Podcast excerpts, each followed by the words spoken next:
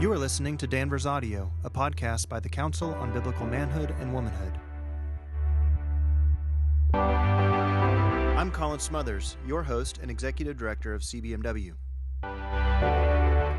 Kevin DeYoung is a Reformed evangelical theologian and author.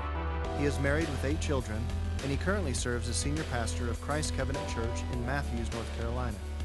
Kevin also teaches at Reformed Theological Seminary in Charlotte where he serves as assistant professor of systematic theology. Today's podcast features audio from a message Kevin DeYoung delivered at a CBMW event in Indianapolis at the Gospel Coalition's 2019 National Conference. The title of his talk is The Beauty of Biblically Broad Complementarianism.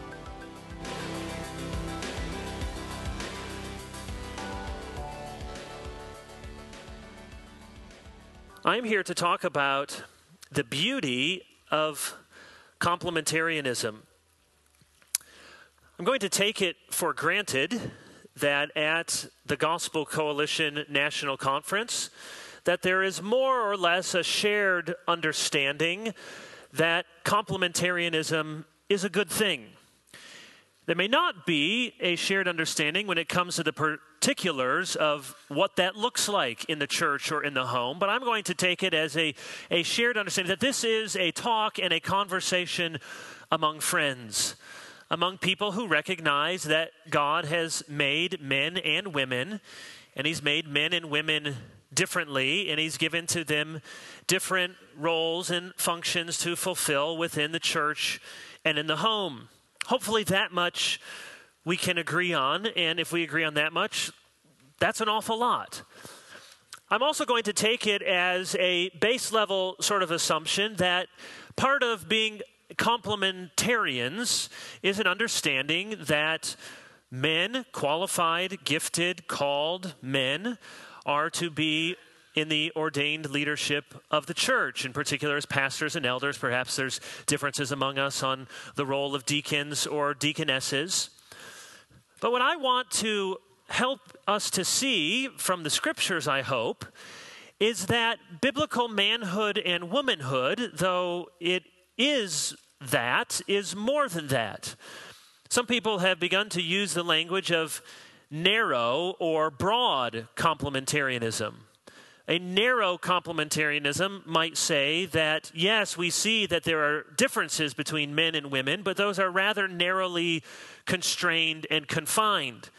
And the husband is to be the head of the household from Ephesians 5, and that uh, women ought not to be elders and pastors from 1 Timothy chapter 2. Beyond that, and beyond the specific realms of those leadership dynamics within the house and within the church, there isn't much else that we dare to say. That would be a narrow complementarianism.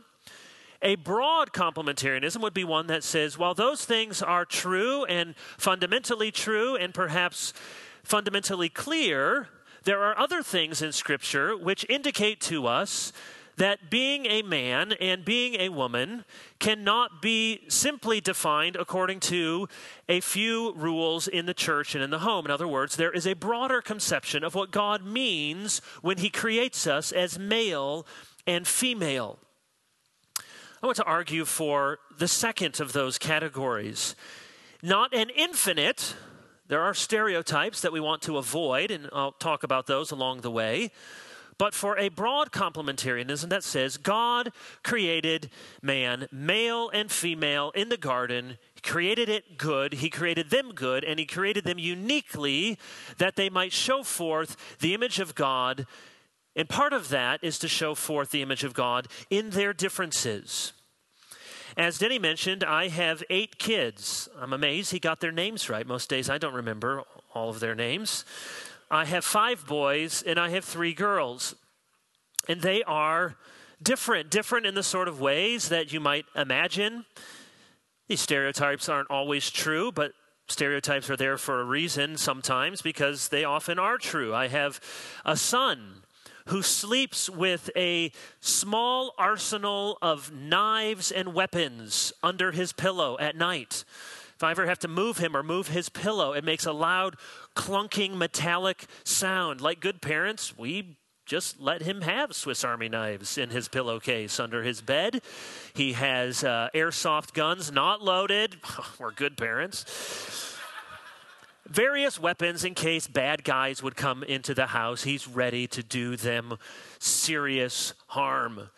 And we have daughters, and they love many of the things that girls love to play with, and they are the people that we hope will be taking care of us when we're old. Uh, one time, not too long ago, we were in the car and driving, and I with my wife, and uh, turned around and I just said, "Kids, who's going to take care of your mom and dad when we're old?" And without a beat, Jacob said, "Elsie will." Very helpful probably that would be a better bet that she might do a good job. As they get older, they are now ages three months through 15 years old. They keep doing new things, trying new things, learning new things, hearing new words, wondering what they mean, and they have questions, lots of questions. And here is the central question that I want us to consider in our next 40 minutes together. What would you say as an aunt or an uncle or a mom or a dad, what would you say if your little boy says, Daddy, what does it mean to be a man? What would you say if your little girl comes up to you, Mommy, Mommy, what does it mean to be a woman? Hopefully, we would have something more to say than, Your boy, you can be a pastor. What, what else might we say? Hopefully, you would say more than, well, nothing, or it's simply a construct, or it means nothing at all, it's whatever you want it to be. Now, here's what we should start by saying. The first thing you need to know, son, daughter, is that you are made in the image of God. You are meant to show what God is like in the world, to be his little living image, icon, representing him, living like him, speaking of him, pointing to him. That's true for all boys and girls as they grow up into men and women. And then I'd want to say to my son or daughter, the next thing you need to realize is that you belong to Christ. And there are benefits of Christ and our position in Christ, and we want to grow into the person that we are in Christ. In other words, I'd want to start with my son or daughter with these two doctrinal foundations in place the image of God and our union with Christ. And actually, well before this point in my speech, my kids would be punching each other and they would be grabbing for Skittles or running out the door. And so don't think that any speech actually goes like that in my house. Though the kids know, it often happens in the car or around the dinner table. I'll say, Everyone quiet down. I have a dad speech. Oh, a dad speech again? give great dad speeches. I don't make it through, but they have good intent after attempting to lay these foundations, and you see what I'm doing there? Before we talk about what it means to be a man or a woman and how those things are different, we do need to indicate how they are wonderfully the same. There is a sameness in that we're both made in the image of God, called to bear forth that image in the world. And if believers, we have union with Christ, growing into our fellowship with Christ. That's what we want people to hear, whether you are a little boy or a little girl. But if they were still able to listen, I would want to talk to them about five categories. Five ways men and women are different according to God's good design. And I worked really hard to try to get these five points in some sort of mechanism whereby you can understand them. So A, B, C, D, and E. Pretty good. A, appearance. B, body. C, character. D, demeanor. And E, I had to cheat a little bit, eager posture. Eager posture. Appearance, body, character, demeanor, eager posture. A, B, C, D, E. Rather than taking them in alphabetical order, however, I want to take them in the order as they are revealed to us in Scripture, and that means we start with Genesis 2:18 eager posture then the Lord God said it is not good that the man shall be alone I will make a helper fit for him a helper. This is, as we know, not a demeaning role to be a helper. Yahweh is often described as the helper of his people in the Old Testament. So to be a helper does not imply inferiority. But by design, according to the order of creation, the woman is to help her husband. That is her eager posture. And the man's posture is to lead. We see that he was created first. We see in verses 19 and 20, he was charged with naming the animals. We see in verses 16 and 17, he was given the probationary command.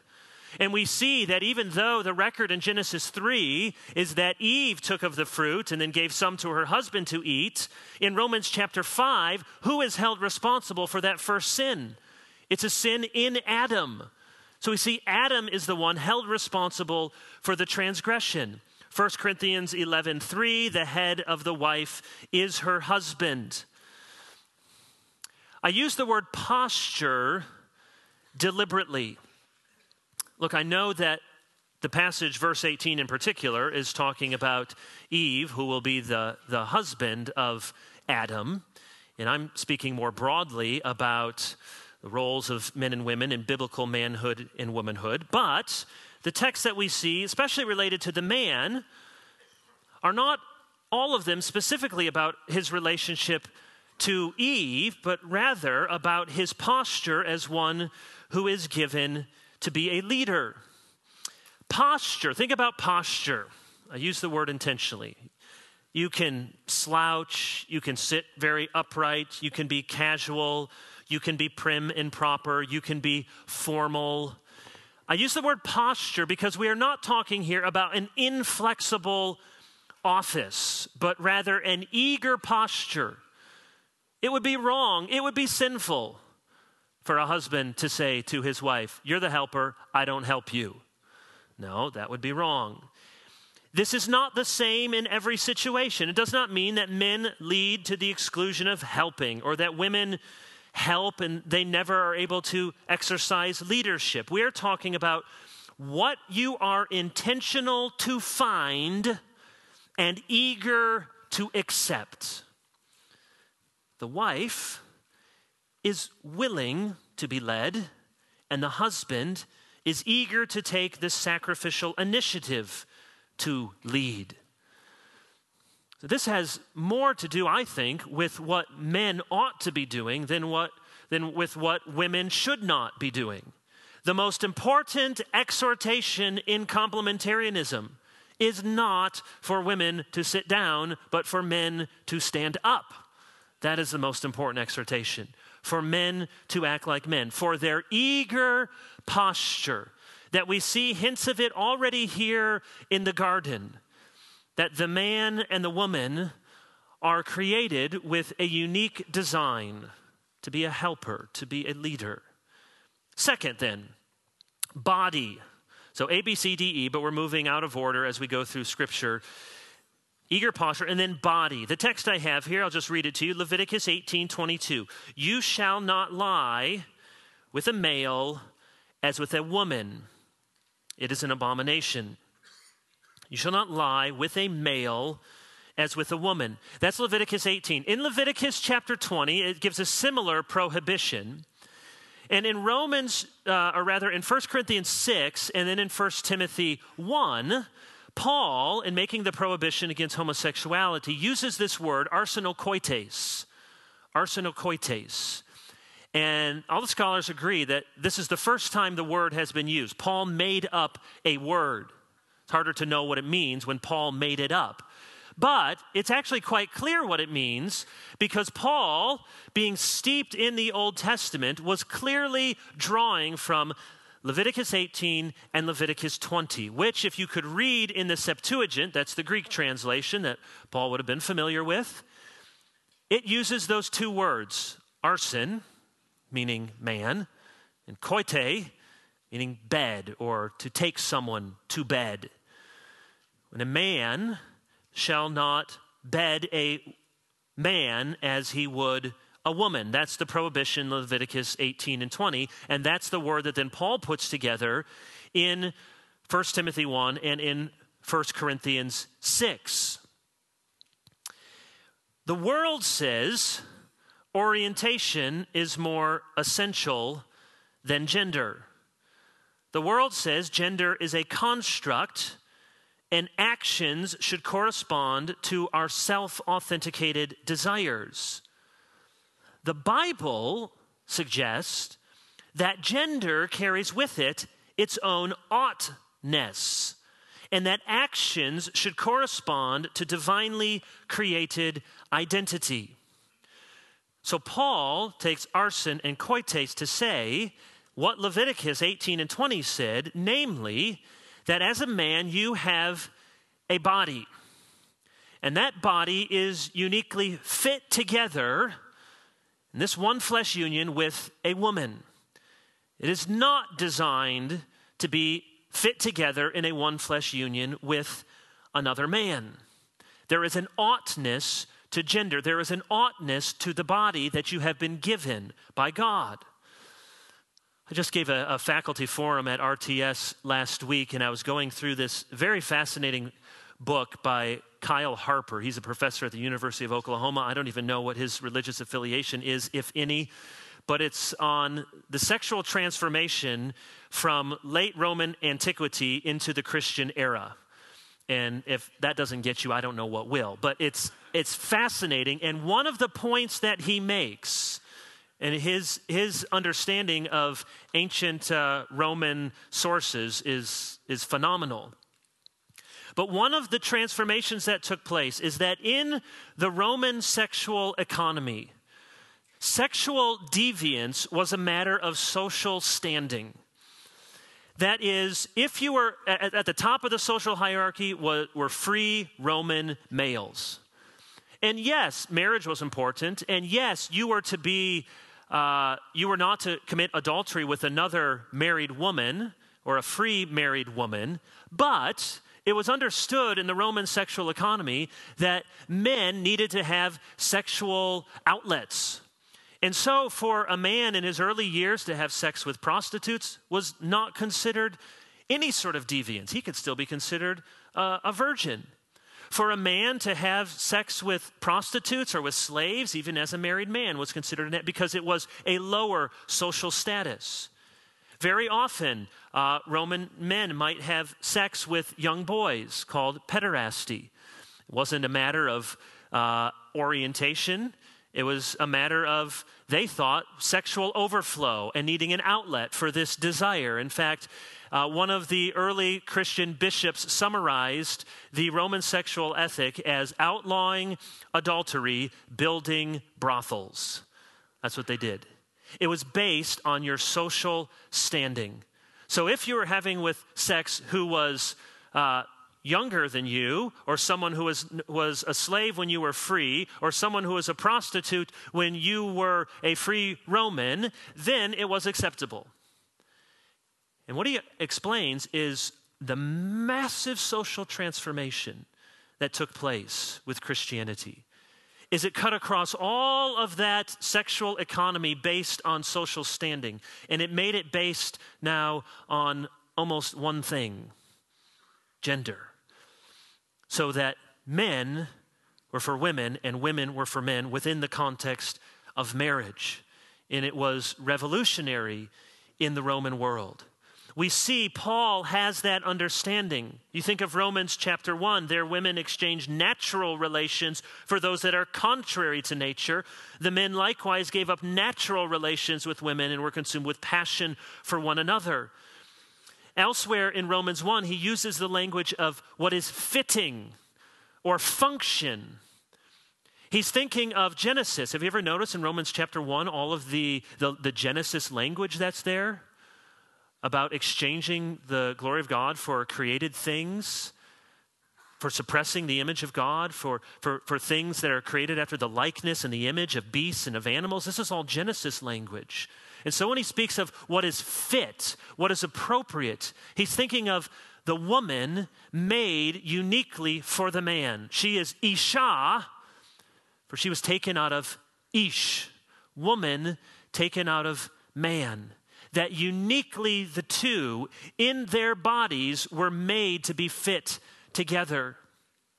So I don't want to be too graphic, but it is something to consider, even from the standpoint of natural theology. Natural theology would tell us, though no one dares to mention it, that when two men are together sexually, the member that is supposed to give life is often placed in the part of the body where decay and death is expelled. Even the body that God gave us, apart from supernatural revelation, suggests that the body was made for a certain purpose. Why is it that the sexual act is so powerful? Why, why is it that that is the one flesh union? Why not giving somebody a wet willy? Why not sticking, you know, your, why doesn't that make you man and wife by sticking your finger in somebody's ear? Aren't you, or, or just holding hands? Isn't that just your one flesh or linking arms or doing the do si do? It's because uniquely in the male female sexual union, there is that procreative ability to fulfill the creation mandate in Genesis chapter 1 to replenish the earth, to multiply, and to fill the earth, and then to subdue it. One of the most countercultural verses in all the Bible is 1 Corinthians 6:19. You are not your own, for you were bought with a price, so glorify God in your body. So often I feel like with our with our young people in particular, we teach them the right conclusions, but we haven't taken the time to give them all of the arguments that lead to those conclusions. Not just, well, sex is between, you know, a, a man and a woman in the covenant of marriage, but why? Well, it has to do with our understanding of the body, that the, the body is not incidental to us as the human person, that we have a God who created physical matter. We have a God who came down and took on human flesh. We have a God who is going to resurrect the body. The body is not an incidental thing to the human person. And what we do with our bodies is not separate from who we are and how God made us to be. So we have different bodies. Let's move on to the third point, the A. So eager posture, then the body, and then appearance. Go to 1 Corinthians chapter 11. In that book, Kyle Harper argues that in late antiquity, it was very common that from puberty onwards, a woman would keep her hair veiled as a sign of modesty. Now, scholars argue about what the head coverings are here in 1 Corinthians 11, but that's a, a good a suggestion as any. And as we'll see, the woman is to cover her hair as a sign of modesty. And though our culture may give different signals to modesty than covering hair, I know some traditions still have a little doily that the, the woman would wear and uh, can respect that, but I don't think that communicates the same thing that the veil would have communicated in 1 Corinthians 11. So the particularities of the veil are, are not the point, but rather the verses that suggest that men and women are to be different and look different. Verse 6 For if a wife will not cover her head, then she should cut her hair short. But since it is disgraceful for a wife to cut off her hair or shave her head, let her cover her head. Or then, following the argument down to verse 13, judge for yourselves. Is it proper for a wife to pray to God with her head uncovered? Does not nature itself teach you that if a man wears long hair, it is a disgrace for him. But if a woman has long hair, it is her glory, for her hair is given to her for a covering. If anyone is inclined to be contentious, we have no such practice, that is, of being contentious, nor do the churches of God. It's a complicated argument, but the basic argument is this the confusion of genders is contrary to nature. There is a crucial principle in chapter 11 one that we need to hear, even if we may not agree on all of the particularities of what's happening here. Men are not women, and when men seem to be women or women seem to be men, it is, according to Paul, off putting and unnatural. This is where we can't be overly exact with the principle. We know that Samson had long hair and it was a sign of his strength. We're not looking to take out the tape measure and, and measure the, the length of your follicles to see if it, I mean, if, if, God wanted to give us th- those specifics, he would have done so. But rather, what we have here is this operative principle. Now, this is where it gets tricky because I think what's happening in this passage is Paul is saying, on the one hand, culture will give you some of those cues. And yet, on the other hand, as culture gives us those cues, we ought to realize that men should look like men and women should look like women. It would be nice if the argument were, and here's what men look like. I got 15 things you should wear. Okay, and here's what women look like. I have 200 things that, that, that you can wear. But it doesn't do that. So we have to be careful that we don't read in our own stereotypes. Let's be fair. There are hyper masculine sort of stereotypes. If you're a real man, you're William Wallace, hunter gatherer, pickup truck, Stetson hat.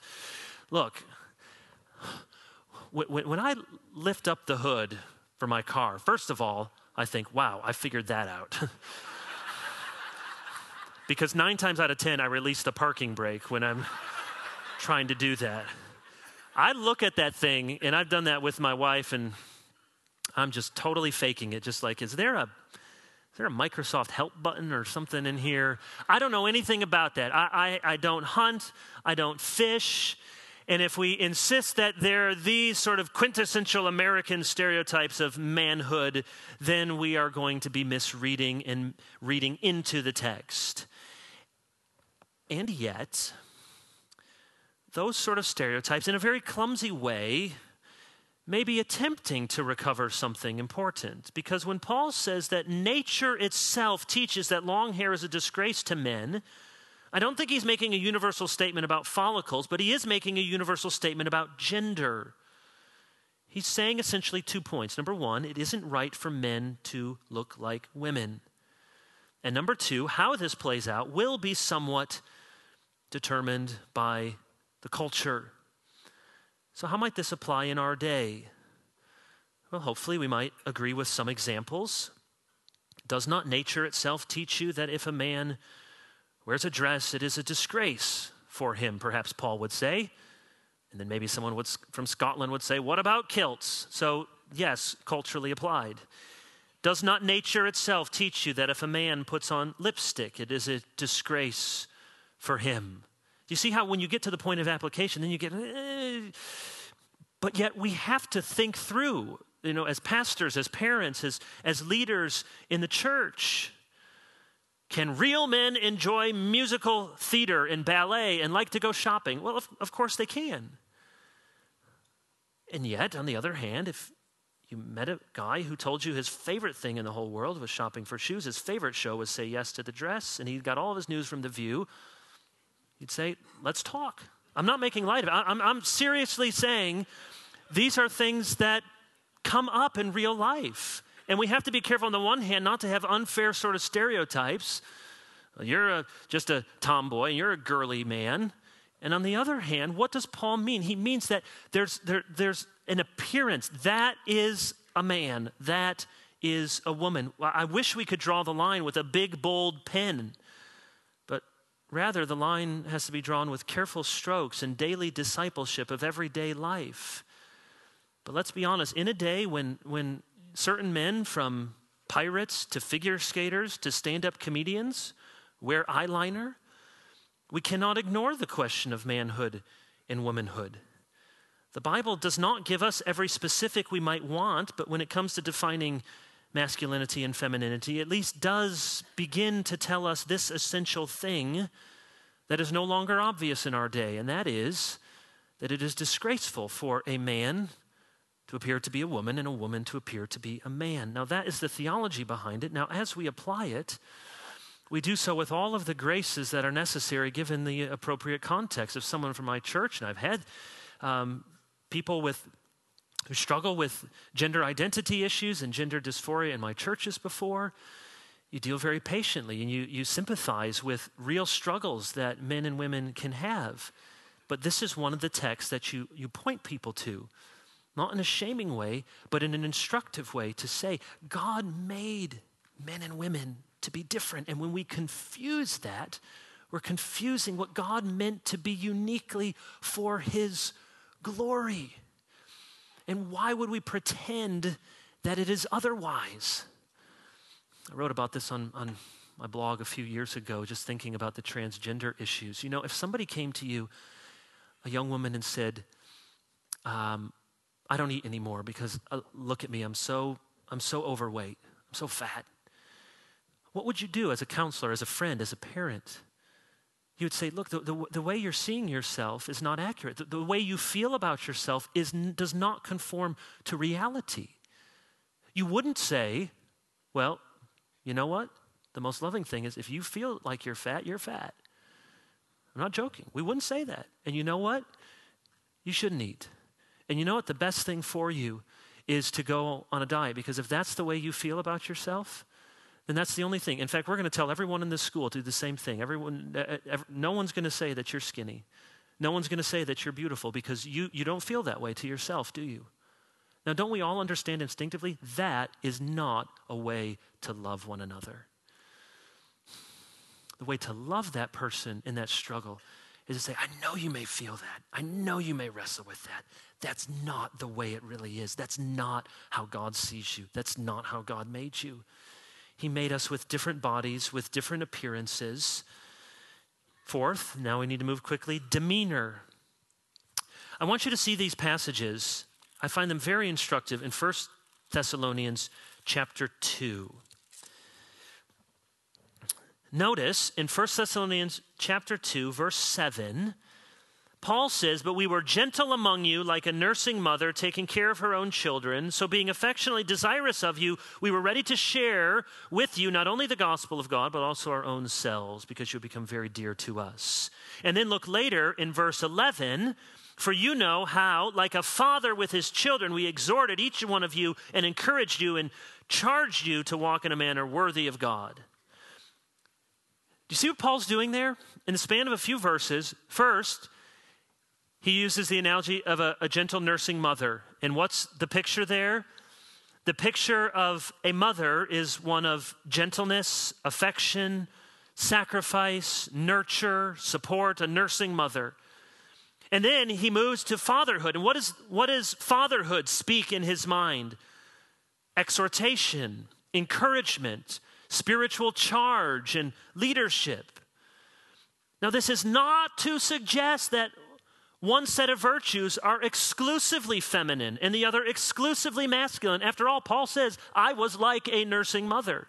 This is why this text is really helpful. Because on the one hand, it says you can't just put an absolute stereotype. Well, if you're, if you're gentle like a mother, men don't do that. Well, Paul says, I did that. And yet, it's helpful because Paul clearly has in his mind that there is a difference. When he thinks, I want to use an example of nurture and affection and gentleness and care and support, he thinks of a mom. I want to use an example of exhortation and discipline and charge, he thinks of a dad. No matter his own unique personality, there is something about a father that is to be hortatory. And no matter her own unique personality. There's something particularly maternal and feminine about a woman marked by gentleness, which is saying something given the people that most moms work with every day. In Paul's mind, a mom is not a dad, and a dad is not a mom, and they suggest to him certain characteristics.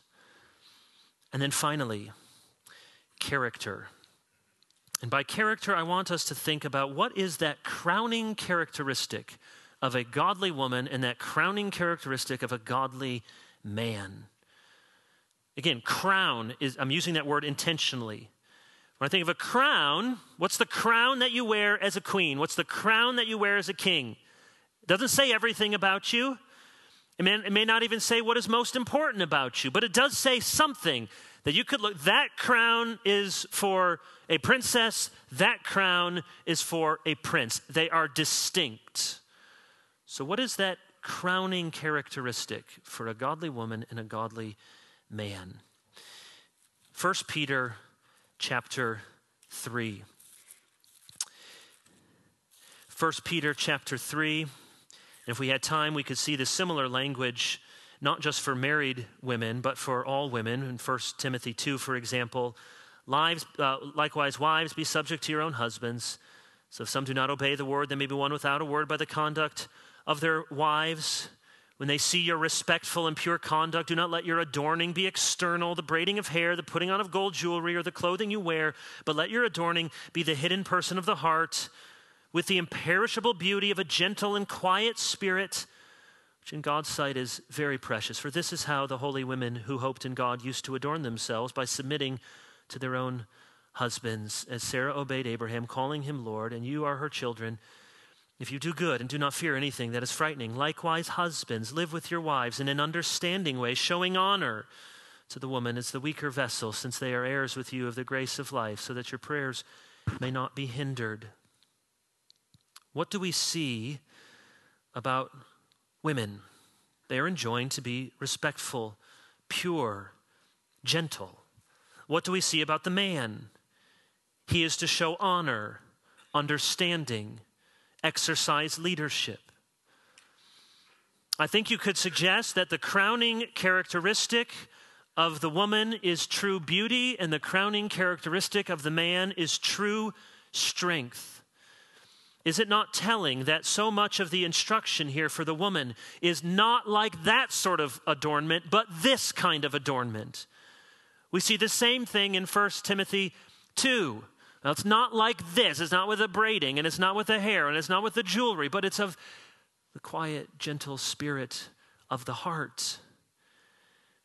Perhaps, this is not universally true, but it is broadly true, perhaps for women, the attention to makeup and dress and hair and the hours in front of the mirror and the times you ask your husband that fateful question How does this look? Oh, run, run, run. Perhaps all of that attention to adornment is telling you something that you're wired for, for beauty. And perhaps men Though this isn't universally true, it often is. Perhaps the time you spend in front of ESPN or war movies or wanting to hunt or to fish in competition, perhaps all of that is telling you something that you are wired and you have a desire for a true strength. And don't you find so often in the Bible, God is telling us women, don't settle for lesser beauty. Men don't settle for a lesser strength. You were made for this kind of beauty. This is your crowning characteristic. You want to be beautiful as a woman of God? I think if I only could say one thing to my, to my children after I talked about the image of God and union with Christ, if one thing I'd say, say, honey, to be a woman after God's own heart is to be beautiful as God wants you to be beautiful. And I'd say to my son, to be a man after God's own heart is to be strong in all the ways that God wants you to be strong.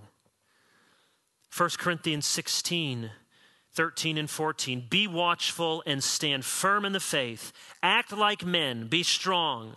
Let all that you be done be done in love. Now, that's a command to the church. There again, telling the whole church act like men. So these are not rigid offices, but it's telling certainly that when Paul says, I want to encourage you to strengthen bravery, he uses this verb, andrizomai. Gordon Fee, the leading egalitarians of the last generation, in his commentary said the verb andrizomai means to play the role of a man, an idea that's frequent in antiquity as a call to courage in the face of danger. David says to Solomon in 1 Kings 2 2, I'm about to go the way of all flesh. Be strong and show yourself a man. So, in closing, we don't want to just perpetuate stereotypes. As soon as you, you make that the biblical standard, you're going to have a son or a daughter or a husband or a wife or a friend who doesn't fit all those. And yet, in an effort not to perpetuate stereotypes, some of us go too far and say, well, the Bible doesn't really say anything about this, just men are pastors. no, I hope from these scriptures, and there are more, we see that there is an oughtness to manhood and womanhood. There is a difference, a difference that should not be eradicated but celebrated, not confused but clarified, not shamefully embarrassed but happily embraced. And yes, the cultural winds are blowing very stiff and very strong against the church when it comes to all of this. And yet, the good news is there is at our back a massive river of divine design that is actually flowing in this direction because it's how God made us to be, and it's how we can flourish as men and women made in His image.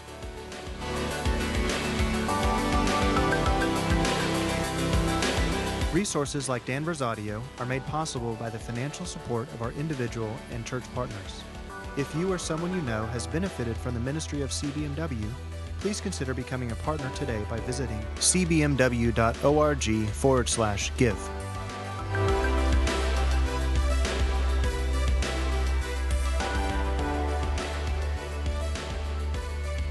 Thanks for listening to Danvers Audio.